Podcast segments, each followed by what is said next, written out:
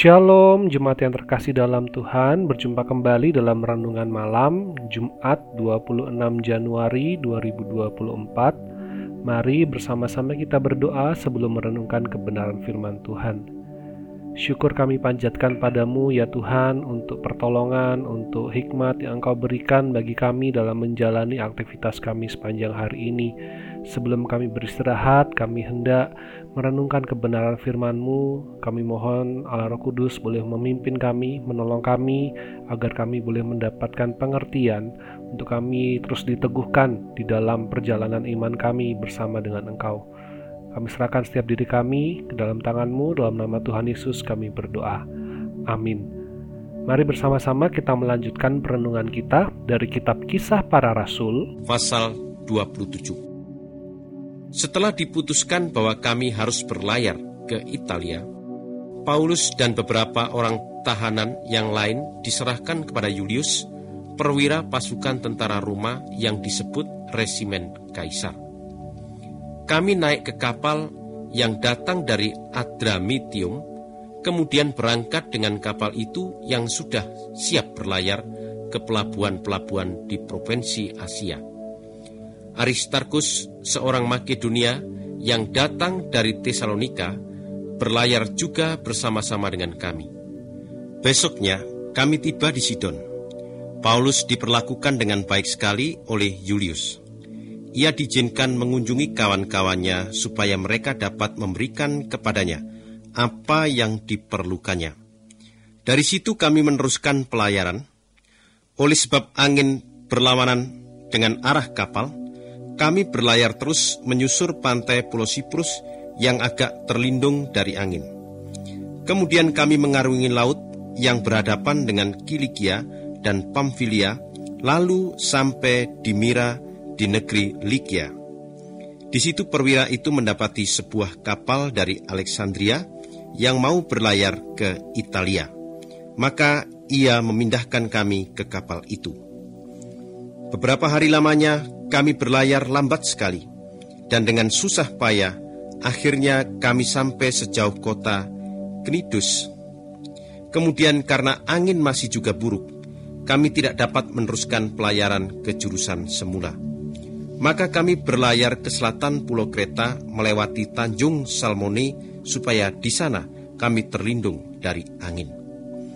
Dengan susah payah kami berlayar menyusur pantai pulau itu sampai akhirnya kami tiba di suatu tempat yang bernama Pelabuhan Indah, tidak berapa jauh dari kota Lasea. Pada waktu itu hari raya pendamaian orang Yahudi sudah lewat. Kami sudah kehilangan banyak waktu, sehingga sudah bukan waktunya lagi untuk berlayar dengan aman. Oleh sebab itu, Paulus memberi nasihat ini kepada mereka: "Saudara-saudara, menurut pendapat saya, adalah sangat berbahaya kalau kita berlayar terus. Kita akan mengalami kerugian besar, bukan hanya pada muatan kita dan kapal kita, tetapi jiwa kita pun dapat hilang." Tetapi perwira itu lebih percaya kepada jurumudi dan kapten kapal daripada kata-kata Paulus.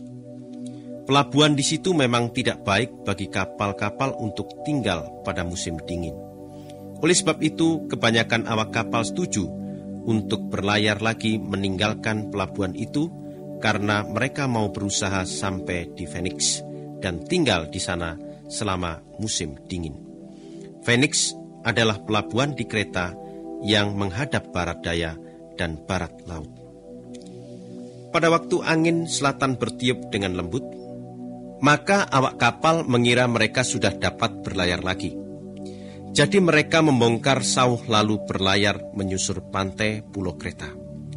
Tetapi tak lama kemudian angin ribut, yaitu angin yang disebut angin timur laut, membadai dari darat dan memukul kapal kami. Oleh sebab tidak mungkin kapal berlayar terus melawan angin, maka kami menyerah saja dan membiarkan kapal terhanyut di bawah angin. Kami terlindung sedikit ketika kami lewat di sebelah selatan Pulau Kauda yang kecil itu. Di situ dengan susah payah kami berhasil menguasai sekoci kapal kami. Sesudah sekoci itu dinaikkan ke kapal, kapal itu sendiri diperkuat dengan memakai tali yang diikat melingkari kapal itu. Karena takut terdampar di dasar pasir sirtis yang dangkal, layar diturunkan lalu kapal dibiarkan mengikuti angin. Angin terus mengamuk, sehingga keesokan harinya muatan kapal mulai dibuang ke dalam laut. Hari berikutnya, lagi awak-awak kapal itu membuang pula perkakas-perkakas kapal ke laut dengan tangan mereka sendiri. Berhari-hari lamanya kami tidak melihat matahari dan bintang, dan angin pun terus-menerus mengamuk. Akhirnya lenyaplah harapan kami untuk selamat. Beberapa waktu lamanya orang-orang itu tidak makan. Maka Paulus pergi berdiri di tengah-tengah mereka lalu berkata, Saudara-saudara, kalau kalian sudah menuruti nasihat saya dan tidak berlayar dari kereta, kita tidak mengalami semua kerusakan dan kerugian ini. Tetapi sekarang pun saya minta dengan sangat supaya kalian berbesar hati. Tidak seorang pun dari saudara yang akan mati. Kita akan kehilangan hanya kapal ini saja. Sebab tadi malam malaikat dari Allah yang saya sembah yaitu Allah yang memiliki saya, datang kepada saya. Malaikat itu berkata, Jangan takut, Paulus, sebab engkau akan menghadap kaisar, dan atas kebaikan hati Allah kepadamu, semua orang yang berlayar denganmu akan selamat karena engkau.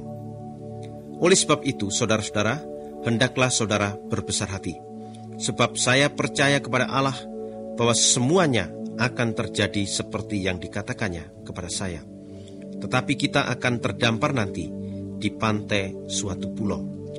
Pada malam yang ke-14 kami sedang terapung-apung di Laut Adria. Kira-kira tengah malam awak kapal merasa kapal sedang mendekati darat. Jadi mereka mengulurkan tali dengan batu untuk mengukur dalamnya laut. Ternyata tempat itu sedalam hampir 40 meter. Tidak lama kemudian mereka mengukur lagi lalu mendapati laut di tempat itu sedalam hampir 30 meter. Mereka takut kapal akan terkandas pada batu karang. Jadi mereka menurunkan empat buah sauh dari bagian belakang kapal, lalu mengharap kalau boleh cepat-cepat pagi. Diam-diam para awak kapal mencoba lari dari kapal itu. Mereka menurunkan skoci ke air dengan berbuat seolah-olah mau menurunkan sauh dari depan kapal. Tetapi Paulus berkata kepada perwira dan prajurit-prajurit yang di kapal itu, "Kalau awak kapal ini tidak tinggal di kapal, saudara-saudara semuanya tidak dapat selamat." Oleh sebab itu prajurit-prajurit itu memotong tali skoci itu sehingga skoci itu hanyut. Pada waktu sebelum fajar, Paulus menganjurkan supaya mereka semua makan. Paulus berkata, sudah 14 hari lamanya saudara semuanya hanya menunggu-nunggu saja dalam keadaan tegang dan tidak makan apa-apa. Saya anjurkan, makanlah sedikit. Itu baik untuk kalian, supaya kalian kuat lagi. Sebab saudara semuanya akan selamat dan tidak kurang apa-apa. Sesudah berkata begitu, Paulus mengambil roti, lalu mengucap terima kasih kepada Tuhan di hadapan mereka semua Kemudian ia membagi-bagikan roti itu lalu makan. Maka mereka semua bersemangat kembali dan turut makan juga. Semua yang berada di kapal itu ada 276 orang. Setelah semua makan secukupnya, mereka membuang muatan gandum ke laut supaya kapal menjadi ringan. Waktu hari sudah siang, awak kapal melihat daratan, tetapi mereka tidak tahu daratan apa itu. Mereka melihat sebuah teluk dengan pantainya. Jadi mereka bermaksud mendaratkan kapal di sana kalau dapat. Maka tali-tali sauh dipotong, lalu sauh-sauh itu dibiarkan tenggelam ke laut. Sejalan dengan itu juga mereka melepaskan tali yang mengikat kemudi-kemudi. Kemudian mereka menaikkan layar di bagian depan kapal supaya angin meniup kapal itu maju menuju pantai. Tetapi kapal itu terbentur dasar pasir. Bagian depannya terkandas dan tidak bergerak. Sedangkan bagian belakangnya hancur dipukul ombak yang keras. Prajurit-prajurit di kapal itu berniat membunuh semua orang tahanan, karena mereka takut jangan-jangan nanti ada yang berenang ke darat dan lari. Tetapi perwira itu mencegah niat mereka itu karena ia mau menyelamatkan Paulus. Ia menyuruh semua orang yang dapat berenang terjun dahulu dan berenang ke pantai. Yang lain-lainnya harus menyusul dengan berpegang pada papan-papan atau pecahan kapal itu. Dengan jalan begitulah kami semua selamat sampai ke darat. Kisah para Rasul pasal yang ke-27 ini mencatat perjalanan yang sangat mencekam, yang sangat melelahkan yang dialami oleh Paulus. Tetapi di dalam perjalanan ini kita melihat bagaimana Paulus tetap berjalan bersama dengan Tuhan. Ia berada di dalam sebuah pelayaran bukan karena sedang berlibur atau mengerjakan misinya untuk memberitakan Injil, Paulus ada di kapal tersebut bersama dengan 275 orang lainnya adalah sebagai salah satu tahanan yang akan diadili oleh kaisar di Roma. Tentu ini merupakan situasi yang tidak menyenangkan bagi Paulus, ditambah perjalanan yang ternyata menghadapi cuaca yang tidak bersahabat. Sepanjang perjalanan, Paulus berusaha bersikap baik, memberikan masukan dan saran kepada perwira yang bertanggung jawab. Namun, saran Paulus tidak didengarkan, dan ternyata apa yang Paulus takutkan benar-benar terjadi. Kapal itu diombang-ambingkan badai berhari-hari. Di dalam situasi tersebut, Paulus tidak menyalahkan siapa pun, tetapi Paulus menunjukkan imannya. Ia mengungkapkan keyakinannya pada rencana Allah Paulus yakin bahwa apa yang Allah nyatakan kepadanya akan terjadi, yaitu Paulus akan menghadap kaisar dan semua penumpang akan selamat, walaupun kapal yang mereka tumpangi itu akan hancur. Paulus tahu betul semua orang di kapal merasa cemas, bahkan mungkin ada yang mulai putus asa, kehilangan harapan, dan mereka yang begitu memperhatikan kondisi kapal, mereka sampai tidak sempat makan. Mereka berpuasa 14 hari lamanya. Melihat itu, Paulus tahu apa yang harus ia lakukan. Ia mengajak seluruh penumpang untuk mengambil waktu makan. Apa yang Paulus lakukan dengan mengajak makan bukan hanya memberi kekuatan pada jasmani para penumpang yang ada, tetapi memberikan kekuatan hati pada semua penumpang ayat 36 di sana dicatat, maka kuatlah hati semua orang itu dan mereka pun makan juga. Yang membuat orang-orang menjadi kuat bukan karena makanannya, tetapi karena kehadiran Paulus. Paulus memperhatikan keselamatan semua orang, memberikan jaminan, dan itulah yang disampaikan oleh malaikat kepada Paulus bahwa semua orang yang ada bersama-sama dengan engkau di kapal ini akan selamat karena engkau. Di sini kita melihat bagaimana Paulus berjalan bersama dengan Tuhan.